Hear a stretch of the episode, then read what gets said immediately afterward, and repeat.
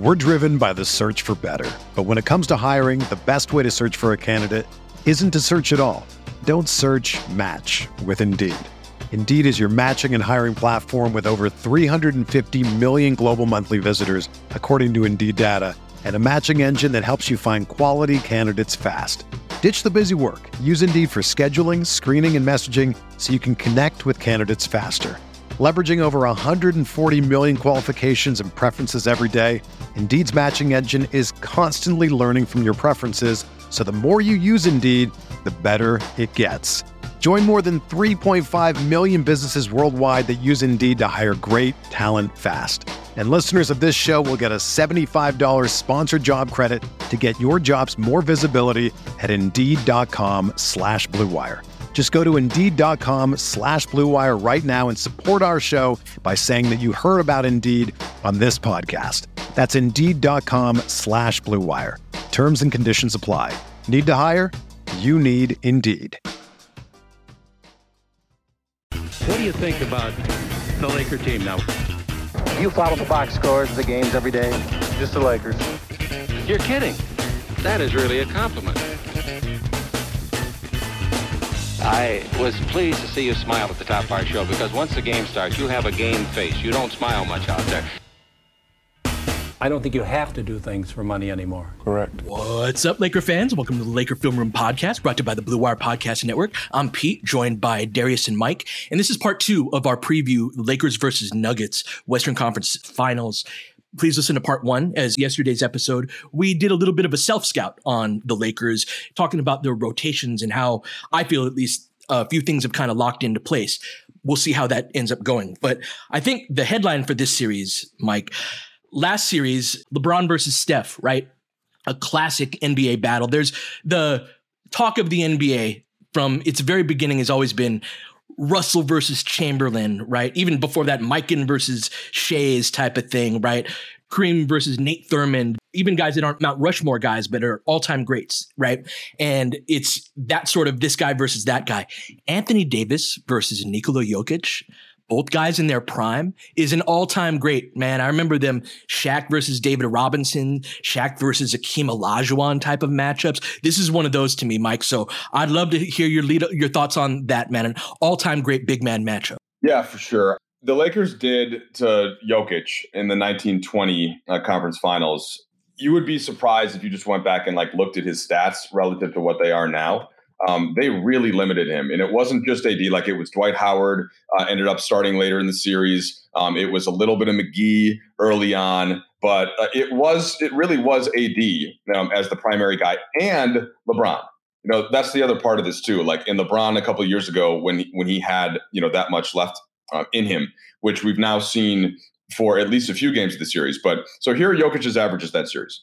21.8 points on 53% from the field, 7.2 rebounds, 5.0 assists, and 2.6 turnovers. Wow.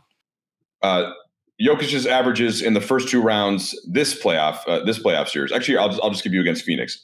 35 points, 13.2 rebounds, 10 assists, and four turnovers on 60% from the field. So Jokic has gotten a lot better. Um, he just has. He's stronger. He's more aggressive. He's more determined. Um, he is going for the jugular all the time, and that is that is the primary concern, obviously, um, in this series. Now, even with Anthony Davis, you know, you don't have somebody behind Davis like Dwight that can come in and if something goes awry, you know, LeBron might be the second best defensive player um, that can that can deal with Jokic. And you know, we saw even like early in the Memphis series, we saw Jaren Jackson Jr. back in LeBron in a little bit. That I I don't think that was going to keep happening, but so that is the sort of the primary level of concern uh, for me is that Jokic is at a different level. Now, kind of to speak to where he fits in, if I can just diverge for a second here um, into like how Denver fits into where they're playing right now versus the regular season. Regular season, Denver was not that great, especially their close. Like they had a net rating of 3.3, um, they which was number six in the league. They really slipped late. It seemed like once they secured the number one seed, um, they Jokic specifically, but essentially just stopped playing defense. And they're like, all right, just like let's just get to the postseason. And I get that. Mm-hmm. I've seen I've seen Lakers teams do that. So I'm they're better. I guess what I'm saying is they're a little bit better than that net rating. And they also were playing their bench at least a little bit more, and their bench is awful. Yeah. And just just beyond, especially in the big man position. So now in the postseason, their net rating is like plus eight. And guess what? Well, they're they're not playing their bad players. And it, but it hasn't hurt them yet because nobody is Phoenix and Minnesota have not been able to expose that. So it's these two different things going on, Darius, with Denver. And um, Pete, feel free to follow up if you want me to get back into the AD specific with Jokic. But like they're they're better than their regular season, uh, I think, in, in terms of what their upside is. But they're also vulnerable uh, in some ways that a number one seed sometimes isn't, especially when they have a player at Jokic's offensive level. And this goes back to one of my other theories that I, I'm not alone in, but when's the last time an NBA team actually won an NBA title with a center who is not a plus defensive player? Um, and that could be a role player, mm-hmm. But he's out there starting defensively, or any of the centers that were stars that won titles could all, at minimum, protect the rim when they needed to. Um, and that's like, you know, Shaq is a great example of that, right? You, so I that that has not happened.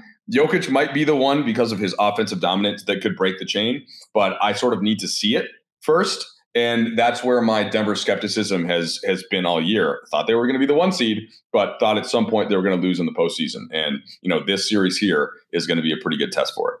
Yeah, the idea of the Clash of the Titans, Pete, and the like AD versus Jokic and two bigs in their prime. This is especially the early part of the the history of the game, like even before like some of those matchups that you were mentioning, it's just like it was Russell versus Pettit, even yeah. like right, and it's just like before that it was Mikan and whoever else was trying to like thwart George Mikan, right? Like the big man has always been the center of the NBA's universe, and it wasn't until um, two guys named Magic and Larry, and then a guy named Michael Jordan that really changed the trajectory of the league through the artistry really of like perimeter ba- based play, even if in, there in were the great. Line, right? Yeah. Yes. And even if there were great perimeter players before that, like I'd be like we often overlook guys like Elgin Baylor and Dr. J and guys like that who mm-hmm. were the whose evolutionary footprints are like all over today's league as well, right? Yes, the logo as well. But the idea of these big guys battling is just like it, like I'm classic NBA speaking my language here. Hell yeah. Right. Like, like I love a great big man. And it's one of the reasons why I maybe don't have as much skepticism around the Nuggets that Mike, you were mentioning there. Like Denver's the best team the Lakers have faced this postseason by a fair amount. Agreed. They're one of the best teams in the league. Jokic is just a huge problem and I love that AD is going to challenge Jokic in ways on both ends of the court, I think. And, and, we'll get into this a little bit more because I think that this is a series, again, where as much as we talk about AD's defense, his offense is going to be way more needed in this series than what it's been in the two previous ones. Um, but Jokic, Pete, he is one of the truly great players because when you think of great players, you think of like that they are both floor and ceiling raisers.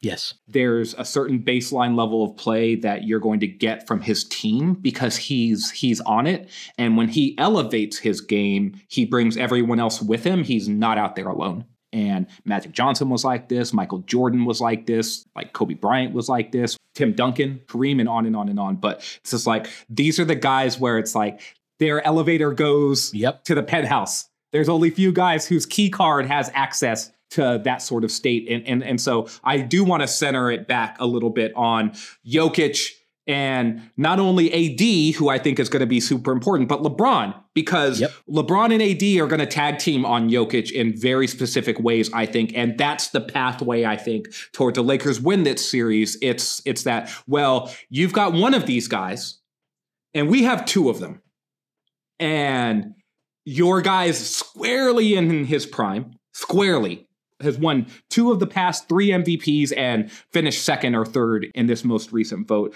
LeBron is not going to win a league MVP again, and AD may never will, right? And based off of how voters respect his game, he may not even be an all star again, ever again. Who knows? But you have two of these guys, former number one picks, who are elite and they are elite at attacking in ways that are going to test Jokic's mettle defensively, I think. Jokic's mettle offensively, he's going to test the Lakers.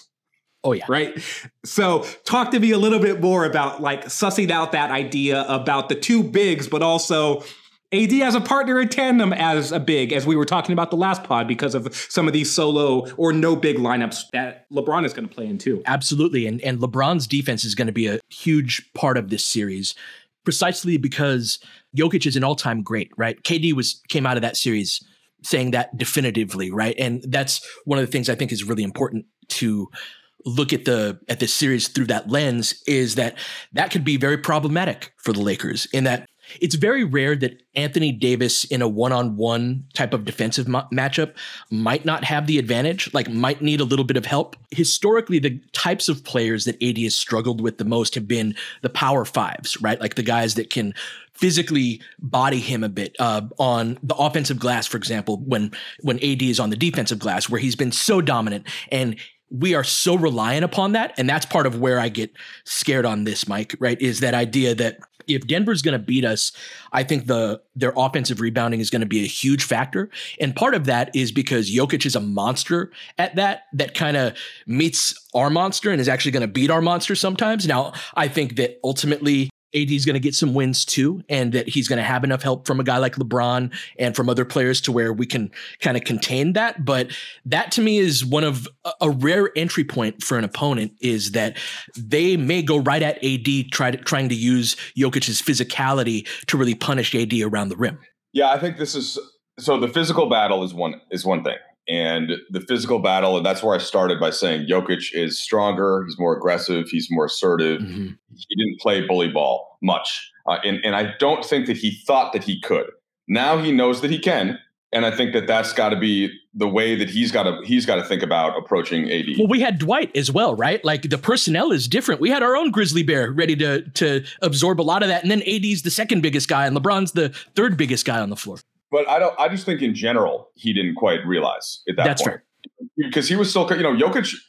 Jokic did not come up as like like Shaq, where he came in the league as the number one pick and he was the guy. Right. And hey, go dominate. Like he had to. You know, he had to kind of inch along um, up until like where whoa, you saw these crazy displays of skills, but then he was just so awful defensively, and he was in worse shape, and he didn't necessarily trust his own dominance. And, and, so he is really, and I think that the Lakers drove him to that in part in that series because mm. like they kicked his ass.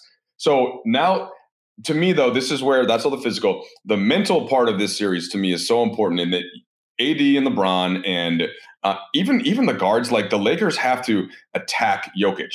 Like Hell they yeah. cannot just concede and say, "Hey, you come at you come at AD." And, and like you're you're the man. Like they have to alpha him. Uh, I think and and that can be in a number of ways. That can be by by having by targeting him defensively. It can be by lebron at a certain point of the series doing what he did to steph and just nope switch. Get get this guy over on me. Oh like even if it comes at the expense of of uh, some of the more cohesive offense that they want to run. And i think that they have to if he's defending anthony davis they have to give davis the ball um, more and actually let like make Jokic engage because that is to I don't care how aggressive you are. Um, he should not be able to get a free pass on defense, and he should not have enough energy to do both for a full series mm-hmm. against the Lakers. And that to me is where, like, he might have a game or two where he puts you right under the rim and he completely dominates, but the, the Lakers can't get discouraged and allow that to continue. Amen. You know, they have to break him mentally um, and and not and just let him know, hey, we're we're coming after you this whole series. This is not you're not going to be the one that just puts us under the rim. Mike, and this is where testing Jokic's ability to impact the game on both sides of the court is going to be super important. Now, Jokic has partners in crime when it comes to this, particularly Aaron Gordon. Mm-hmm. And Gordon, and I think Brown matters here too, Bruce Brown especially, um, and KCP as well, right? So the KCP, Brown, and Gordon group surrounding Jokic, that's probably the best five group mm-hmm. when you add Murray to that like they've got enough defense against most teams. The Lakers are going to test that though because someone's going to need to guard LeBron and someone's going to need to guard Davis. Mm. And Jokic has to take one of those responsibilities, particularly in closing lineups where the Lakers are going to have another offensive player on the court. And Jokic isn't the type of big man that you can actually hide on someone else because Denver doesn't have enough front court players to compensate for that. Right? And so, at least with Porter Jr., Porter Jr. is 6'10. He may not be like the best defensive player, but being 6'10 helps Yes, in yes. so many ways. It's just like, Quick note on that, Darius. Early, it's been a while since we've been in Denver. I, what was it, January or something? Uh, yes. Oh, we have no games with this new squad. We played them Yeah. four times, none of them with this new group. So I remember specifically somebody asking Malone, and I'm not going to get into the whole Mike Michael thing uh, as a as a Michael who doesn't mind being called Mike, and I go by Michael. But I- I won't get into all that. He, he can be a little snippy in press conferences. You'll you'll you will hear me complain about this uh, in the next couple No. of weeks. By the way, just just, just prepping you. No. Well, especially going from Steve Kerr, who's like the greatest in that context, and Darvin, who's great, to now go to Malone, who who likes to like flex on reporters. Anyway, somebody asked him about their defense and about Porter, and he and he very quickly snapped and was like, "Well, actually, if you check it, like our defense is better with Michael Porter Jr. is in the game." Um, so there, the there are it's like it's this weird thing with Porter Jr. where you watch the game and you can see the mistakes that he makes, and but to, as as Darius was just explaining, just his length and kind of the uh, it, Yeah. it ends up being more of a net positive than you might think on that end sometimes. So Michael Porter Jr. is bad on defense is too reductive of a statement, right? I, but part of the reason why I want Dennis in the starting lineup, with the caveat that this this definitely asks LeBron and AD to do more of the dirty work, hard, you know, role player things that maybe you don't want them doing as as much. And this was your uh, death lineup point in in yesterday's pod, D. Um, so I get that, right? But my point would be like, well, is he defending a lot of ball screens? Like, there are th- certain things that D'Lo is very good at defensively. There are other positions where it's like he's going to be a lot less helpful in that situation, and I think it's more about that.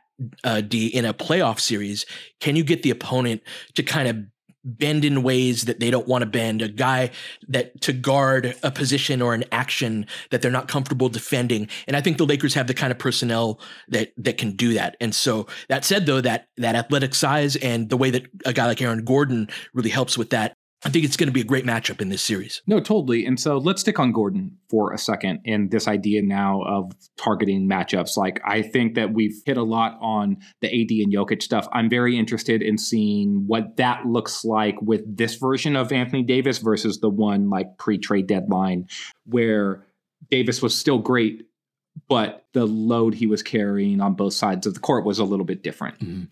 In keeping with this idea of Denver's the best team that the Lakers have faced, mm-hmm. Gordon is the best defender LeBron is faced these playoffs as well. I think Gordon brings the best elements of both Dillon Brooks and Andrew Wiggins Yes. in his own way. He is strong, he is stout, but he is big and he's athletic and he's long. In these matchups where LeBron has to go up against a player of Gordon's capacity, and we know that LeBron is going to pick and choose is like a little bit too pejorative to me. He reads LeBron reads the game so well, right? He's not just going to all out be like, oh, okay, well, I have to win my matchup with Aaron Gordon. I'm going to have to attack Aaron Gordon, attack Aaron Gordon. I'm going to try to post him up or I'm going to try to beat him off of the dribble.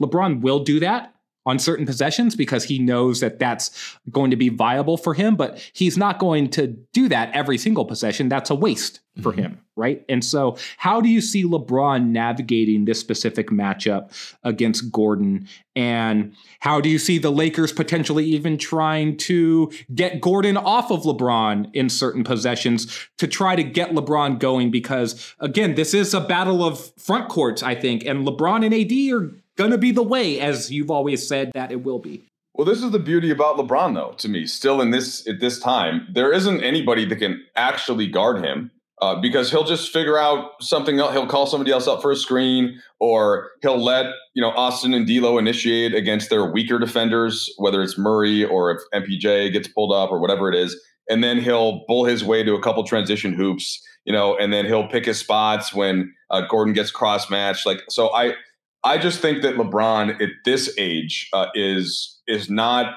doing what he did some more of in the regular season, which is just kind of take a guy out and actually go at a matchup like that. Uh, I, I think that he can divert it in different ways. And to me, this is also this is part of I think the larger part of what I like about the matchup. So if they're going to deploy Gordon, going to deploy Gordon on LeBron, well, then that that just leaves defensive weaknesses in places to attack in other places. But if you, this is where I, can't remember if it was earlier this pod or last pod.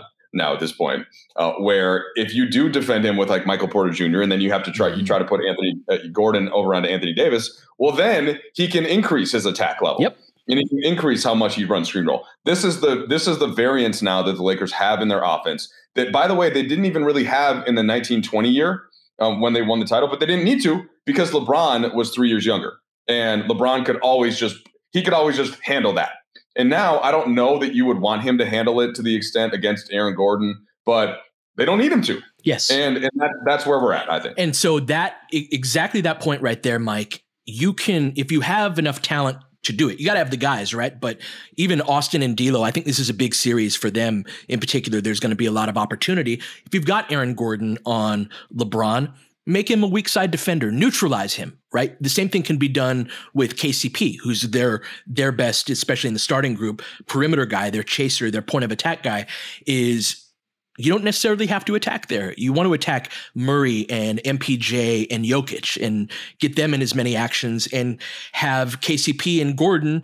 It doesn't make them useless. And, and Gordon as a low man and a help rim protector is going to be super important in this series. They like to put Jokic up higher, right? And so that I, I'm really glad you brought up and zeroed in on Gordon D because he's a wonderful defensive player that has both interior and perimeter utility. And so let's take a break here. We've, we've gone a little long. Come back and continue the conversation.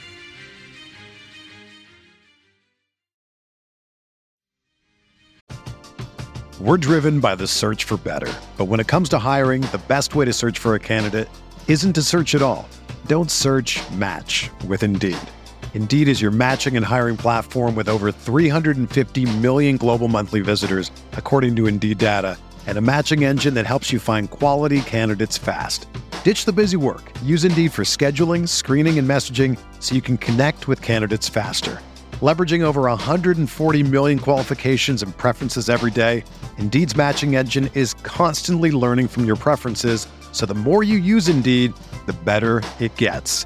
Join more than 3.5 million businesses worldwide that use Indeed to hire great talent fast. And listeners of this show will get a $75 sponsored job credit to get your jobs more visibility at Indeed.com slash BlueWire. Just go to Indeed.com slash BlueWire right now and support our show by saying that you heard about Indeed on this podcast. That's Indeed.com slash BlueWire. Terms and conditions apply. Need to hire? You need Indeed. Another day is here, and you're ready for it. What to wear? Check. Breakfast, lunch, and dinner? Check. Planning for what's next and how to save for it? That's where Bank of America can help. For your financial to-dos, Bank of America has experts ready to help get you closer to your goals. Get started at one of our local financial centers or 24-7 in our mobile banking app. Find a location near you at bankofamerica.com slash talk to us. What would you like the power to do? Mobile banking requires downloading the app and is only available for select devices. Message and data rates may apply. Bank of America and a member FDIC. Yeah, Gordon is their chess piece. He's their uh, of the chess pieces. He's their queen defensively. That one that can move move the furthest in the most different directions. That has the broadest versatility. But I think that the Lakers have the offensive talent to not like you don't have to go through the hardest route. And on that 2020 team, for example, LeBron was drawing the toughest matchups and still had to break that down because you weren't going to give the ball to Danny Green or KCP and run ball screens. But Austin and D'Lo, hell yeah! And so I think that at, to Mike's point, like you don't really have to attack where they are at their strongest. This is what LeBron did in the latter half of the Warrior series. He he recognized so starting in Game Four Lonnie Walker had his huge fourth quarter in part because LeBron recognized that Steph Curry was guarding Lonnie Walker, and that's the place where the Lakers wanted to attack. Yep. It was this idea of, well, you're going to try to kill us on the other end, Steph Curry. Well, you're going to have to work, and we're going to put you in all these screening actions. We're going to run go screens. We're going to run ball screens where LeBron, I'm speaking from LeBron's perspective, where I'm the screener now and I'm coming to screen you, and now Lonnie Walker is going to come off of these screens. And when by the time we got to game six, it was just like, okay, well, Jordan Poole's in the game. Well, then guess what? Who's Poole guarding? Oh, he's guarding Austin Reaves. Mm-hmm. Oh, Steph Curry is in the game. Okay, well, who's Steph guarding? Oh, well, he's guarding D'Lo on this possession. Okay, well, guess who Guess where we're bringing into the going. Yep. Right, and this is where the diversity of the Lakers guards and the fact that they all are, and this is one of the beauties of that three guard lineup that we discussed in the beginning part of yesterday's pod, is that not only are they all pick and roll players, Pete, but they're all both on and off ball players. Now, Dennis is the most limited as an off ball player, but he is definitely comfortable being parked in the corner. Yep. If you leave him wide open, corner if you give Dennis time to shoot, he's a way better shooter. It's more that he's got this like slow low jumper and he's small, so the closeouts get there before and make him uncomfortable. But you give him the Jarred Vanderbilt type of shots, he's going to knock those down. Yes. And so, and then Austin and D'Lo are both like, they can both be dynamic on and off ball players. They're not superstars, whatever, right? But you don't have to be. All you have to do is make the smart play in front of you, and both of those guys are more than capable of doing that. The entryway to good offense, the Lakers are going to need to establish early that they're going to pick at the scab of the point of least resistance. Mm-hmm. They are not going to be macho and be like, oh, mano a mano. They can certainly go to AD more to attack Jokic, and they can certainly run ball screen actions. You're not going to get any protests on this podcast of uh, giving AD more shots and touches. And also, though, the thing is, though, Mike, is that an interesting aspect of this is that the Lakers are such a pick and roll heavy offense. And this is a time where I'm actually not upset the fact that they might put Jokic potentially in 50 screen and rolls, right? With AD coming up to set the screen. Jokic is a better pick and roll defender than like we we're so so reductive in how we talk about guys, and he's very smart, has great hands. He reads the game as a passer, right? He's got defensive assets, right? But ultimately, if you get him in defending the rim, right, like they can keep you out of the paint. They're pretty good at that, but once you get there, they have a hard time defending it. Yeah, and so one of the things that I'm looking forward to potentially is this idea of can the Lakers run actions that get Gordon off of LeBron and then after that move into an action where it's a LeBron and AD ball screen. Because one of the things that LeBron has done against Jokic repeatedly over their years of competing, especially when LeBron has been on the Lakers, is that Jokic loves to play at the level of the ball, but that is not the coverage against LeBron. If you play at the level of the ball against LeBron, LeBron is going to drive by you. Yes. So they want LeBron to shoot jumpers. So when LeBron comes off screen and roll with AD, he's going to see daylight and he's going to take it to Jokic.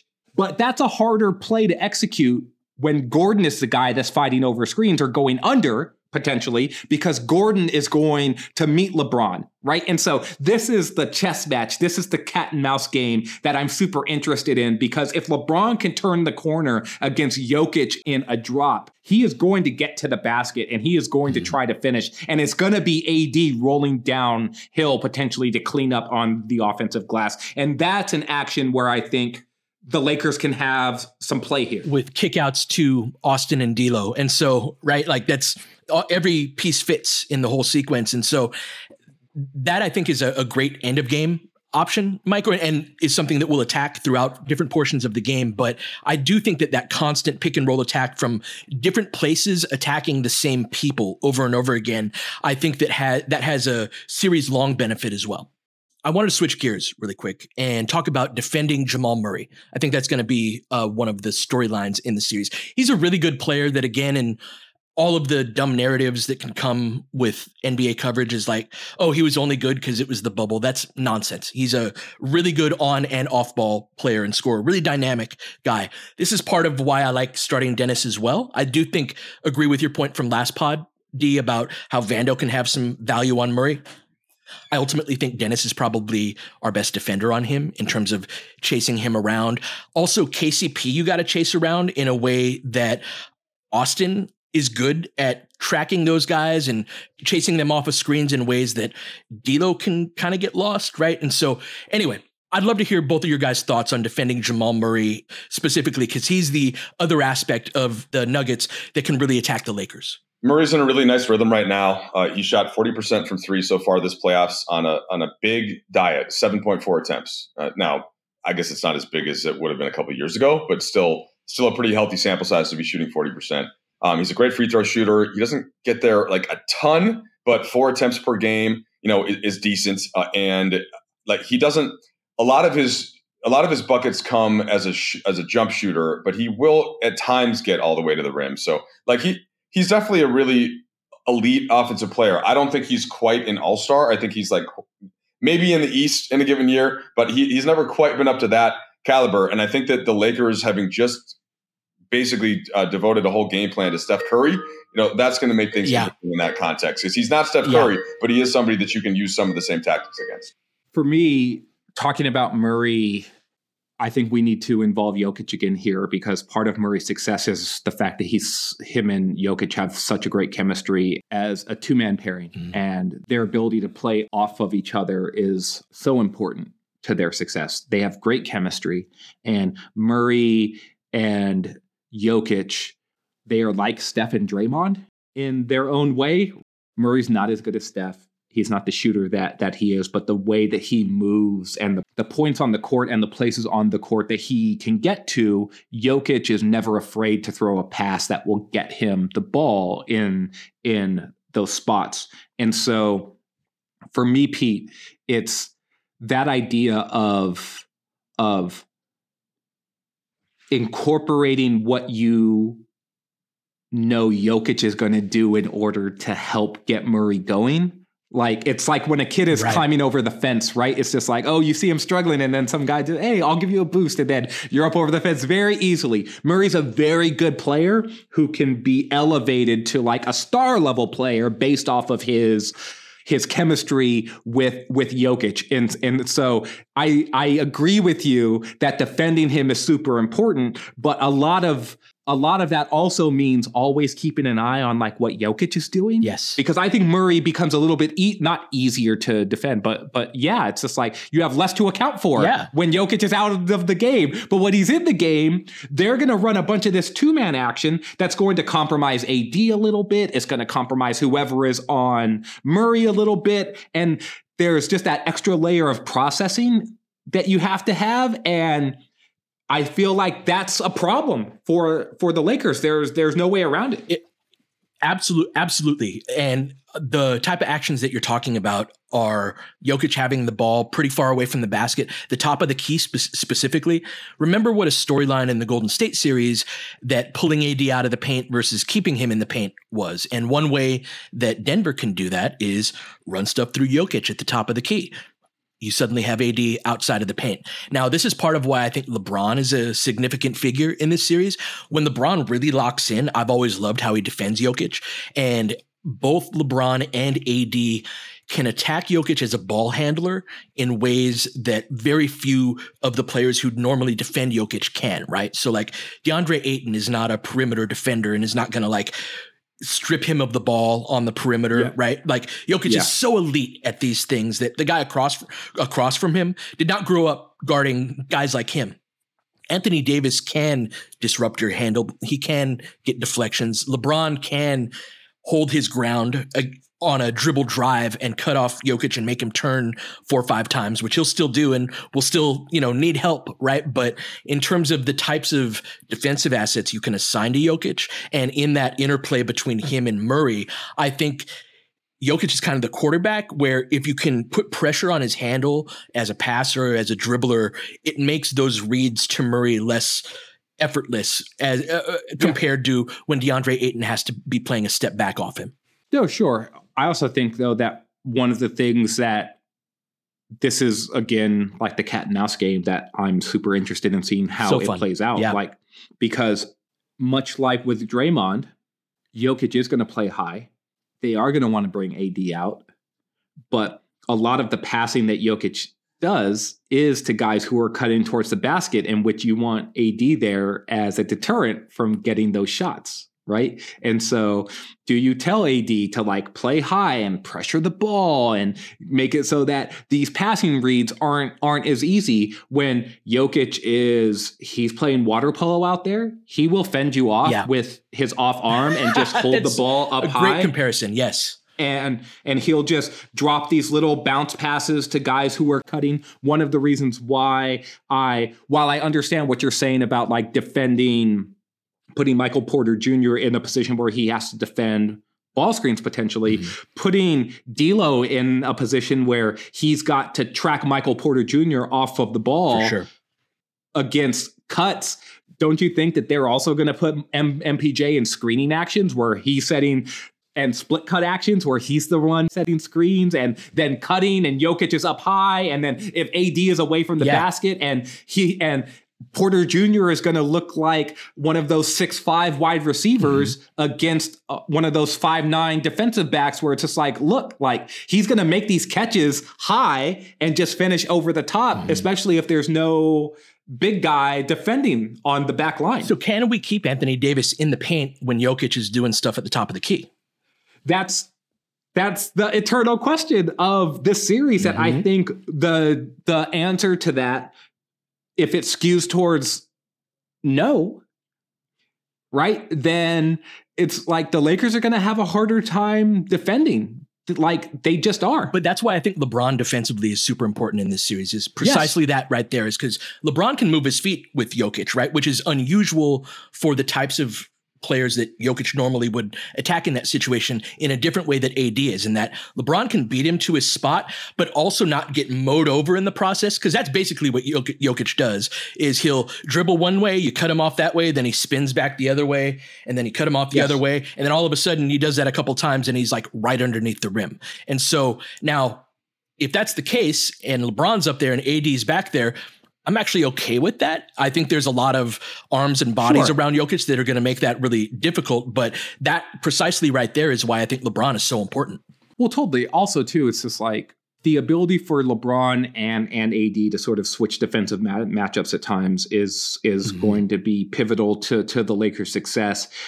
Giving LeBron a steady diet of having to defend Jokic is not my idea of a good time for LeBron James this series. Exactly. And so I'm not saying that you're suggesting that. I'm just we want to point out the obvious here and make sure that we're not just like, oh, here's the good side Yeah. of this without talking No, about LeBron any of the guard Jokic downsides. for seven games, right? Yeah, that's Yeah. gonna no, no. But We'll see how that it's, goes, It's right? it's a card that they have available to play. Yes, they do. Also, one of the reasons why LeBron's defense is going to be important is because Gordon is also a great cutter, mm-hmm, mm-hmm.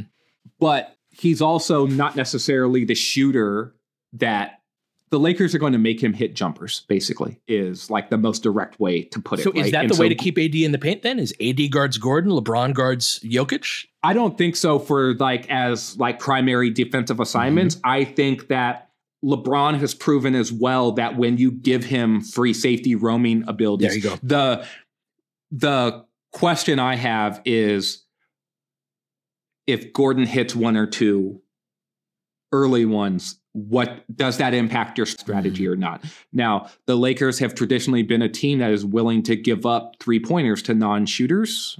The idea of leaving him alone is tricky to me Mhm. because so he's shooting 42.9% on threes. Uh, well, he- that's what he shot against the Suns, Mhm. right? But I think he shot like 12 of them on 2.3 attempts a game. Right. Um, and against the Wolves, it was 38.5 on 2.4 attempts a game. The Lakers would love to see that number go up. Double. And Make him take right? four or five a like, game. Let's Yep. see if you like, can you hit 39% on five attempts a game?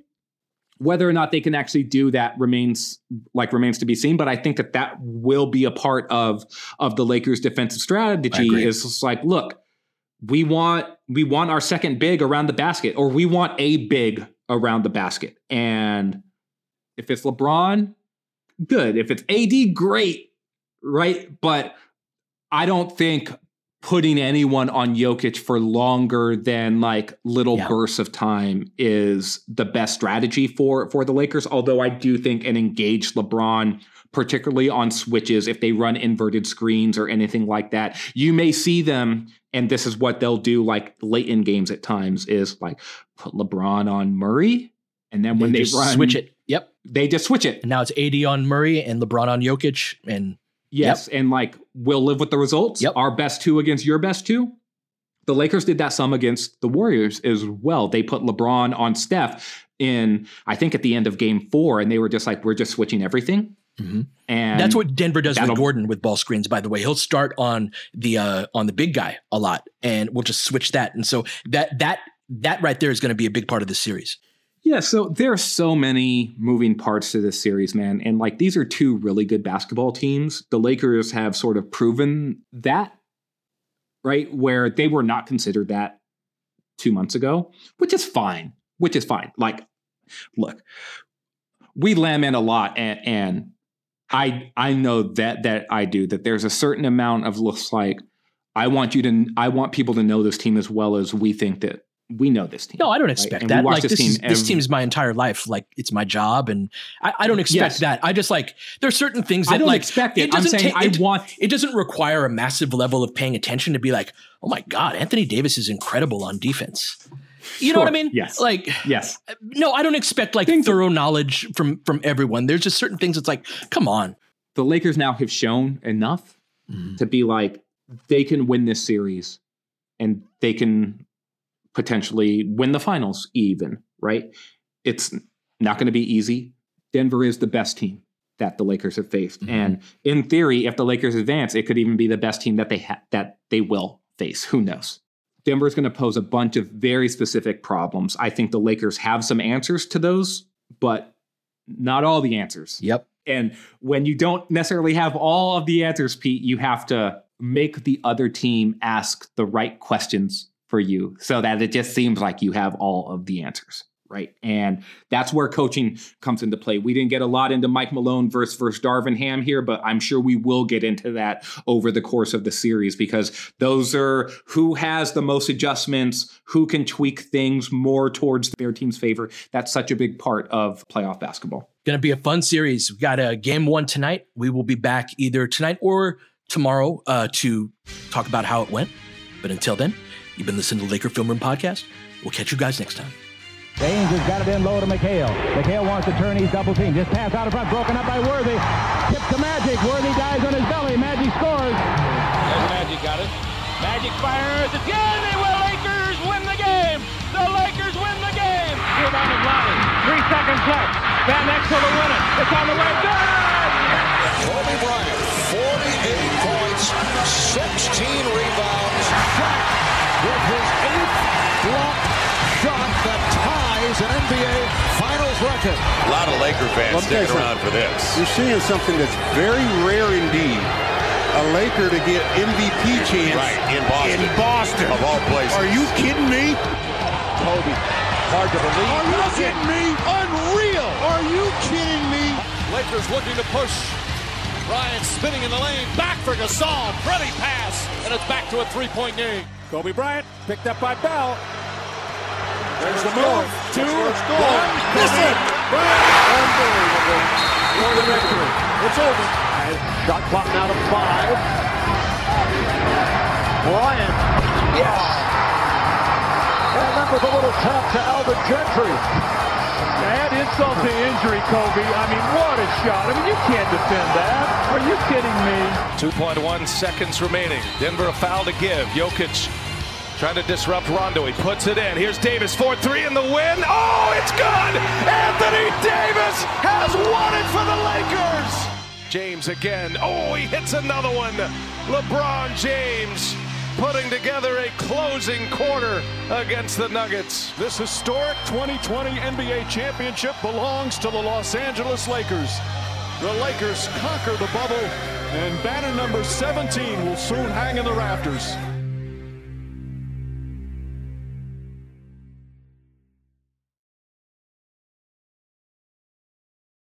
The headlines remind us daily the world is a dangerous place. The elites in charge say everything's fine, stop noticing. But you know better. And your gut knows that time is short to prepare for a world that is four missed meals away from chaos. My Patriot Supply has helped over 3 million families become more self reliant and is the company Americans trust to prepare. Go to mypatriotsupply.com and secure their best selling three month emergency food kits. Each contain delicious breakfasts, lunches, and dinners, averaging over 2,000 calories per day. Secure at least one food kit for each family member. For a limited time, save $200 plus get free shipping on all their Ready Hour three month emergency food kits. You're not ready if it's not Ready Hour Foods. My Patriot Supply also has solar power generators, water filtration units, biomass stoves, heirloom seeds, and critical survival gear. Shop mypatriotsupply.com today. mypatriotsupply.com.